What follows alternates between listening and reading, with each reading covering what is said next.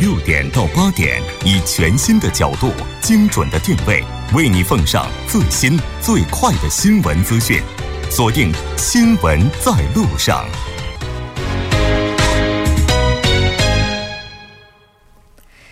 欢迎回来。那在我们今天的广告之前，还是先来看一则公告：五月二十号，首尔路七零幺七将正式开通。首尔路七零幺七之前是汽车专用道，现在呢，这个地方被改为空中花园。那这一次首尔路七零幺七最大的特点呢，就是在这里陈列了六百四十五个花盆，栽种了两百二十八种不同的植物。首尔市也是考虑了植物以及花卉的最佳观赏。时间计划在五月二十号开通，那届时还会有各种非常精彩的活动。五月二十号星期六，希望大家都能够积极的来到现场。那稍后呢，就是我们的广告时间，广告过后为您带来我们今天新闻放大镜的第二部分。好的，欢迎回来，回到我们今天新闻放大镜的第二部分。那继续和两位嘉宾一起来聊一聊韩国老龄化日益严重，超高龄社会成为社会隐忧这一话题。当然，如果您对我们今天的讨论有什么样的看法，也欢迎您参与进来。您可以发送短信到井号幺零幺三，提醒您每条短信通信商会收取五十韩元的通信费用。另外，您也可以在 YouTube 上搜索 TBS EFM Live Streaming，点击对话窗参与进来。那刚才在休息之前呢，我们也提到了说，关于老龄化方面呢，也许日本是最早遭遇这一问题的，所以他们的一些经验也是非常值得我们借鉴的。那接下来咱们就听卢教授来介绍一下日本有哪些经验是可以值得我们参考的。呃，日本呃，像主持人所讲的，大概是在九十年代九九五年之后，泡沫经济崩溃之后，就出现了大量的大量的这个老龄化的问题。呃，最严重的问题就是刚才提到的那个独居老人的死，他们叫无缘死。嗯啊，就是没有无，就是那个没有缘缘缘分，我们中国叫缘分的缘，无缘无故的对，他他不是那个意思，他这个缘就是联系，这个老人没有跟亲人联系，也不跟社会联系，他就独居，是这个意思。这跟韩文里面那个缘是挺像的。对对对，咱们中国的缘呢，主要是男女的那种特殊关系啊，叫缘分 啊。这个同性之间也可以。对对对对，那那针对这个呢，主要是针对这个，这他们呢，我了解了一下，他们在每一个。社区啊，设立一个叫地域支援中心，那中国的话就叫社区支援中心。嗯，那呢，针对这个独居老人，呃，主要是先是这个监测，看一看这个社区当中到底有多少是独居的，因为这些老人不出来，有时候，嗯，这个我有一次在香港的时候，他们呃告诉我，这种人，这种老人叫隐蔽性老人，就他不出来，也不参加活动，然后呢，这种人怎么办？就靠。很多这个支援中心的有很多叫社会工作者，他们去家访，然后呢，定期的去了解他们的需求，了解他除了健康，特别是心理方面，呃，心理方面，这个进行这个疏导，然后有可能涉及到呃，可能上次上次谈到的那个怎么变得乐观等等啊。第二个呢，就是他们这是家访，第二个呢，他们就是这个呃，这个中心呢，这个社区中心会联系周边的医院。嗯啊，还有周边的心理诊所啊，还有这个周边的大学，甚至周边的幼儿园，提到了一个，实际上就是把幼儿园的一些小朋友过来，这个找过来跟跟老人活动，那叫老幼共融，这样啊，这个这个是很新的一种这种提法。嗯，然后第二个呢，就是日本呢加强这个。社会企业的这个建设，在很多独居老人实际上有一定的劳动能力，嗯，然后社会企业就讲，实际上有一些企业，他的他他那个劳动力不够，劳动力不够，他就吸引这些弱势群体。另外呢，他们赚得的利润呢是不，是实际上还返还给这些弱势群体做公益，啊。所以他们这个呃日本的这个弱社会企业做的是很好的。大概是这个两两两方面。我我就当中有就是教授提到的有一个老年人和社区里的一些小孩子老幼共融，我觉得这个项目特别好，完全就可以借鉴那个孤儿学校、孤儿院，嗯，跟这个养老院，嗯，或者是独居的社区搞活动，嗯，然后呢，老人又又看到小孩又非常高兴，小孩看到老人他就他就觉得应该可能。受到一些传统道德的影响等等啊。对，但这个我觉得有一点小问题，中国现在有的幼儿园在这么做哈，嗯。但是他们咱们中国这边很是很多东西传到我们中国就变了味哈，嗯。因为我看到一一则报道，就是拍了一张这个幼儿园小孩子为一些敬老院老人把他们接到幼儿园来给他们表演节目的嗯。老人的表情真的都非常的木讷，就是什么都就毫无感觉的表情，是你觉得挺小孩子挺麻烦哈。对，小孩子们还在拼命的演，其实可能内心也是觉得什么不太高兴，并不想自己去表演。嗯，所以我觉得有时候这些东西可能要注意避免流于形式。可能像教像像教授刚刚说的，如果是把这个孤儿学校的一些孩子嗯和一些老人这样结合到一起，可能会不会更好？但国内可能有的时候过于流于形式哈，我觉得。是，其实我觉得，不管是接孤儿院的孩子，还是社区里的，还是幼儿园里的这些孩子，去跟这些老年人实行互动，最重要的是，大家都应该去敞开心扉。如果就只是被动的那种被强迫式的带他们过去，然后让他们就产生一些互动的话，这效果肯定不会特别的好。就好像我们经常开玩笑说，怎么到了这个应该关爱老年人的日子，然后他们一天从早上到晚上能洗四遍脚。是吧？像这种情况呢，应该是要避免的。那提到了这个话题之后呢，呃，刚才我们也聊到了住宅这个方面，是吧？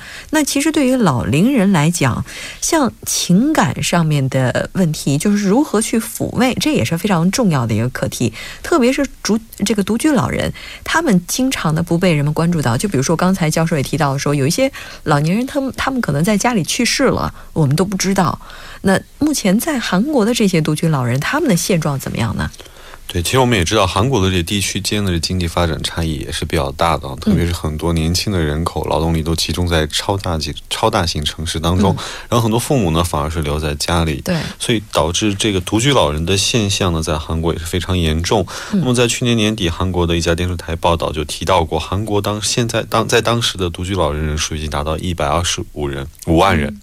就是独居的。那么根据亚洲经济的报道呢，二零一五年韩国呢还有一千两百四十五人死于这个刚刚我们那个教授说的无缘死。但其实我看过另一种翻译方法，叫孤独死。嗯，嗯嗯，就是说毫无毫无联系，在家里死去没人理。对，其实韩国目前这也是非常严重的一个现象哈。嗯那么另外，据首尔市的这个福祉财团研究委员宋仁珠，这个是根据音译的哈，嗯他他的一个研究结果显示，首尔市目前平均每天会发生六点四起孤独死现象事件。也就是说，老人在家里，然后可能已经过世几天了，但是都没有人知道。对，其实这是一个非常悲痛的话题啊。提到这个，嗯我还记得日本好像有一个职业，就是专门就是去替这些老人善没有善理这个身后事。啊，对，这个好像孤独死的话，这个之前在日本的话，因为比较严重，所以说他们也出台了一个政策，就是说由社区的志愿者定期的去拜访老人家，就比如说定期的给他们送牛奶啊、送报纸啊，就是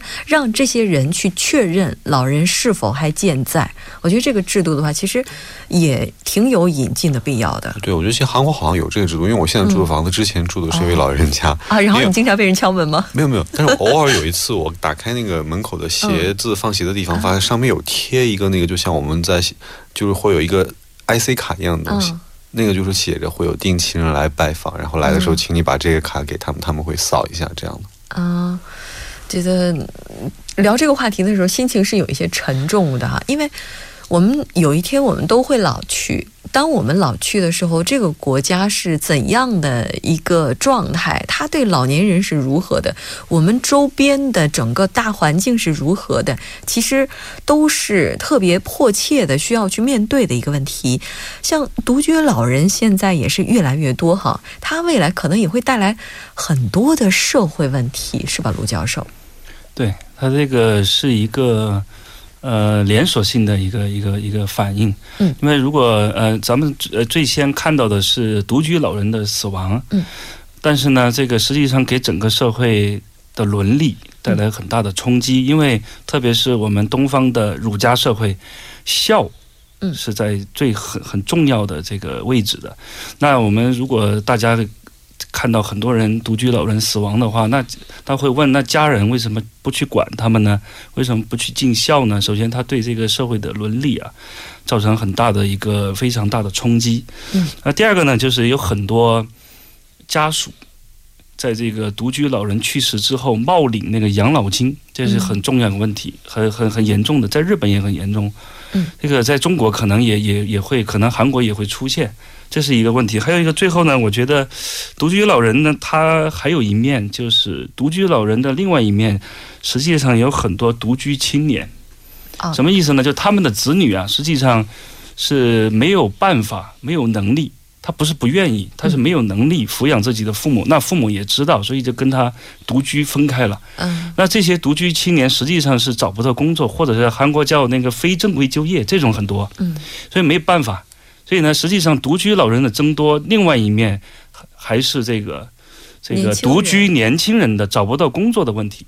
哦啊、所以这个问题更大，哦。大概是这这么几个问题。也就是我们现在所谓的这个一人家庭的增多，它的背后的话，最重要的还是经济原因。对，我觉得当时我们还分析过一人家庭增多的几个原因当中，有嗯年特别年龄段来看，一个是青年方面，另一个就是老年方面，就就像我们教授刚刚讲的哈。对，另外，我觉得其实社会问题当中，教授刚刚有提到一个冒领养老金的问题。嗯我觉得这种问题其实还会导致另一个，就是整个社会的这个成本增加。嗯，你说我们的老龄人口越来越多，我们需要投给他的这些福利的一些政策或者资金也越来越多，嗯而且还存在这种不正当的行为的话，这可能会给整个政府或者整个这个国家的一个财政预算带来一个很大的负担。嗯嗯，所以这一方面呢，可能也是一个挺严重的问题。反而相反来说，老人多了，年轻人少了，劳动力还会不足，是。这些都是一些很大的社会问题。是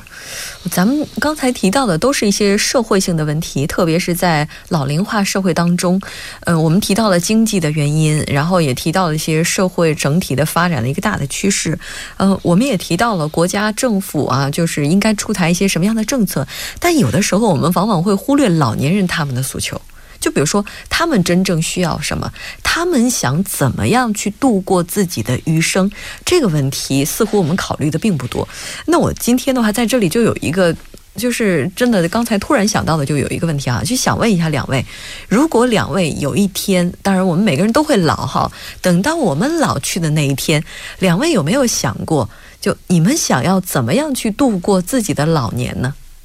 我我想问一下卢教授，因为您的话也是社会学家，经常接触这个方面的话题，你有没有就设想过，有一天您老去的时候，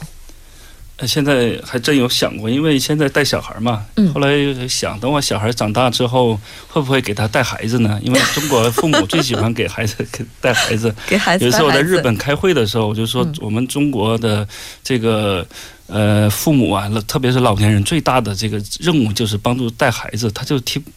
他不理解，他说嗯为什么呢？我就给他解释，说我们中国人的责任感很强，所以我就现在想我主怎么去度过老年，除了教书之外，可能退休之后怎么给孩子孩孩子去带我的呃我带我的孙孙子这一辈儿。嗯孙女这一辈，但是还有一个就是，呃，还想一想怎么可以做公益。嗯年轻的时候没有时间，嗯。或者是没有精力，那老老的话可能可以，那个时候可能有精力有时间所谓的就是对有精力了，所谓也有一定的人脉什么资源可以嗯。帮助一下，但是可但是是我可能比较特殊，我站在这个我的这个专业这个角度，对。对对。而且再加上的话，教授的话应该是属于社会的上层或者说高级知识分子，对于您来讲的话，应该是没有经济方面的担忧，对对所以说可以去比较详细的去规划。对，或者我说想说，就是教授是属于有家室，然后有这个子女的人士，所以可能会有这方面考虑。那我作为一个单身 大龄单身男青年来讲，未来可能还会就经常我会。跟其他的大龄单身的男青年 或者女青年聊天的时候，会讨论这个问题啊。就说我们最后可能开半开玩笑的说，嗯如果到时候咱都老了，然后还都娶娶不了、嫁不出去的话，嗯咱就抱团养老。就对，就到时候找一个比较风景比较不错的地方。现在也不是有那种几层的那种小楼嘛，然后建一个小楼，可能大家志趣比较相投的一些朋友聚在一起。这其实我觉得，即使结了婚也是一样，到老了你找几个志同性呃相合的这种朋友一起，然后雇几个人，就该住照理生活的，咱们都一起，可能会比较好。那其实刚才两位提到的这个老年生活哈，就是说，如果排除经济上的困难的话，大家确实需要一种精神上的寄托，或者是精神上的抚慰。当然，这些的话，怎么样去照顾，怎么样去顾及到，确实是未来需要考虑的一个问题了。独居老人这样一个现象呢，在社会学有一个专门的词叫无缘社会，刚才教授也简单的提到过，是吧？那这个具体的来讲这个词的话，我们可以怎么样去理解呢？呃，这个词是大概是一三年日本的 NHK 放送局，嗯，他采访了很多独居的老人，包括独居青年之后，特别独叫孤独死啊这个现象之后，发明一个一个一个这个概念，我觉得很好。它最开始是指的是没有亲缘，嗯。没有亲缘，这个缘就是我们刚才讲是联系啊，嗯。那就是说实际上年轻人工作很忙之后，很少去顾及父母了，很少是跟父母交往。嗯父母也是为了这个不为不给孩子这个呃增加负担，也也逐渐的减少跟孩子的这个联系。嗯首先是亲缘嗯，但最后呢，扩散到无社缘，就是人们就没有朋友了，嗯不愿意交朋友。最后扩大到无地缘，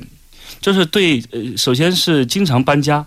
就这些人，他找不到工作以后，他就会经常搬家。嗯，经常搬家之后呢，他就对这个地方就没有这个认同感，或者依对或者依赖感，所以他这个无缘社会大概就是三无社会。啊，那这样的话，就是很很悲哀的这么一个社会哈。如果是演变成这样的话，它就是一个恶性循环。嗯所以日本呢，现在有一这样的一个端倪，所以他们提出这个这个词呢，呃，不是说那种表现出一种悲观主义，他就是说提醒这个社会，提醒这个政府反思一下，对，到底日本社会到底从哪个方面变成这样？嗯其实是。我觉得跟我们对我们中国，包括韩国在内，其他的国家有很大的启示。嗯。好像每次出现这样问题的时候，我们都会把所有的原因责任归咎为发展，但其实发展本身并没有错，经济总是要进步的，我们不能因为经济的进步，然后就去，呃，因为出现这些问题就去否定经济的进步，是吧？那像中国的话，现在这个社会发展以及人际交往，未来是不是也会出现刚才教授提到的这种三无呢？嗯，其实我们现在正在往这个方向，可以说是在发展我。怎么觉得大步的迈进呢？对，因为我觉得其实现在最简单来说，很多人可能连自己的邻居都不认识，或者都没有讲过话，或者很多人的朋友圈就很局限在某一个小圈子里，或者说大家各立独行的这种性格比较多的人比较多。对，呃，但是我觉得我听过一句话挺好，一个说法挺好的哈，人类会经历一个从部落到部落瓦解，到重新构成部落这么一个循环。嗯，目前呢，我们可以说在部落瓦解这个状态哈，可能人际的交往不可避免的比以前要少多了。但是呢，我又忽然想到，其实特别放到中国的话，我觉得咱们这个独居老人的话，要再细分一下的话，中国这个叫做空巢老人会比较多一点。哦对，就子女都在外工作，可能是因为很多是因为距离，嗯，这个是真的没办法。但是我都在反过来想，如果科技发展了，距离其实也会慢慢的不成问题。对啊，你说如果、啊、就是随着这种技术的进步，我们在家里都可以办公的话，其实没有必要一定要和父母分开居住或者是生活。对，或者说之前我们可能坐车要好几天好几夜才到的地方，现在你坐高铁可能几个小时就到，这样的话也方便你可以回去看父母，这是第一点。另外，像这个物联网技术的发展，嗯，你在远处也可以知道父母的状况，嗯甚至不客气的说，我其实现在在家里装了很多东西，比如说我要求我妈摄像头，啊，对，摄像头我还没装，我觉得那个太侵犯隐私哈。比如说我要求我妈、我爸每天测完血压，啊他测完血压，那个机器会自己给我发过来，他们血压是多少。像这种的话，我们就可以随时也可以了解一下父母的情况。我觉得可能比以前会好一点哈。也就是随着科技发展，咱能不能小小的期待一下，人类又会回到重新部落？这个部落呢是重新通过这个技术连接起来这么一个部落。在中国的话，应该说这种三代、四代同堂的大家庭，不知道从什么时候开始越来越少了。当然，这可能跟社会的发展是有一定关联。但今天的话，仍然有很多人非常向往那样的一个时代。我们也希望在未来的话，还能够看到类似的一种生活模式。虽然说它的希望越来越渺茫哈。同样是前车之鉴的日本呢，在解决独居老人问题时，就他们采取的方法有什么呢？呃，其实呃，前面也也讲到，一个是这个，就是我觉得应该是这个地域性的社会保保障的这个福利中心，嗯。这个强调地域性，就是应该是每个社区都有。嗯。第二个呢是加强监测，还有一个我觉得很重要的就是一些老人呢，我认我们认为老人需要什么，实际上他是被动的。嗯。然后呢，这个应该是让他们多说话，这个就是要让他们知道他们的需求，就是做一个问卷，多做这些问卷。还有，我觉得其实我觉得可以能否转换一下思维，老人的问题实际上也是青年的问题。嗯，实际上解决老人的问题的话，青年也应该解决，老人的家属、亲属也应该解决。就说实际上这个还是一个，我觉得还是一个呃一体两面。嗯，年轻人如果这个工作都很安定的话，嗯，都都不是那种非正规就业的话，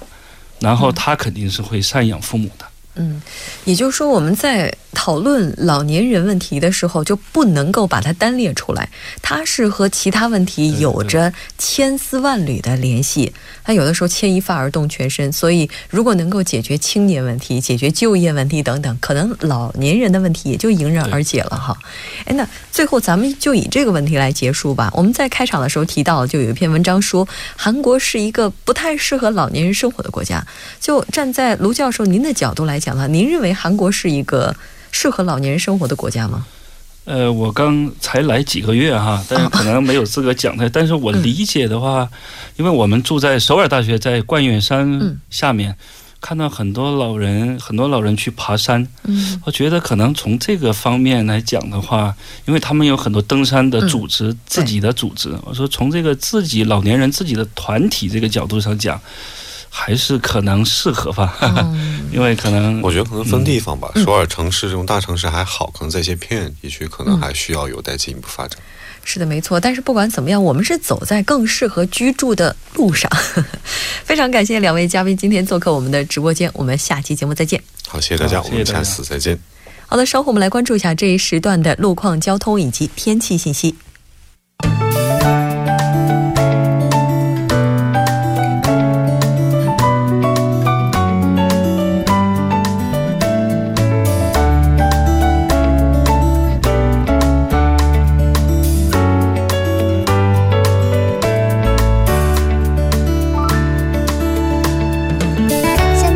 晚上七点五十三分，那这里是由影月为大家带来今天节目最后一段的首尔市交通及天气情况。我们还是继续关注下路面的一些突发事故。那在中部高速道路统营方向东首尔香会广场休息所到河南分叉口的四车道，那发生的施工作业呢，目前已经完成，道路恢复正常。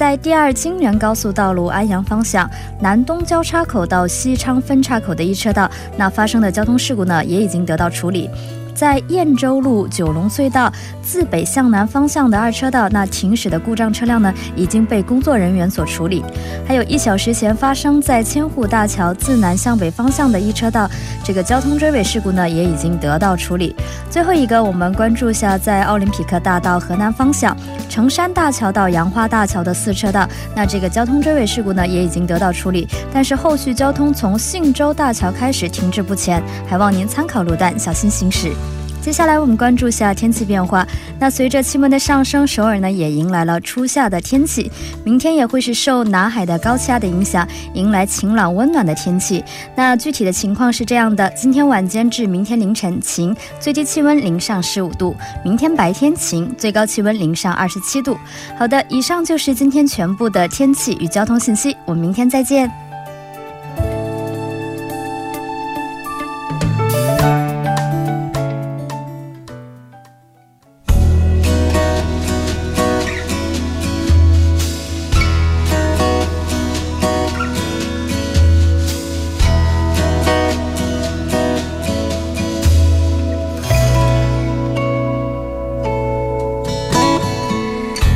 这里，我们今天新闻在路上两小时的节目马上就要接近尾声了。最后，依然为您送上我们今天的结尾新闻。今天我们在新闻放大镜部分谈到了让老年人怎么样能够更舒服、更幸福的生活这样一个话题。咱们今天在结尾的部分就来分享一个非常暖心的故事，并且是温暖老年人的故事。那在首尔冠岳区有一家店门口放着一个牌子，写着“爷爷奶奶们，天气越来越热了，您在等公交的时候可以到店里吹着空调，不用买什么东西也可以。”那后来在采访的时候呢，店主就说。两周前发现很多老人在等车的时候，因为太热非常难受，就想到了自己的父母，因而就写下了这样一个牌子。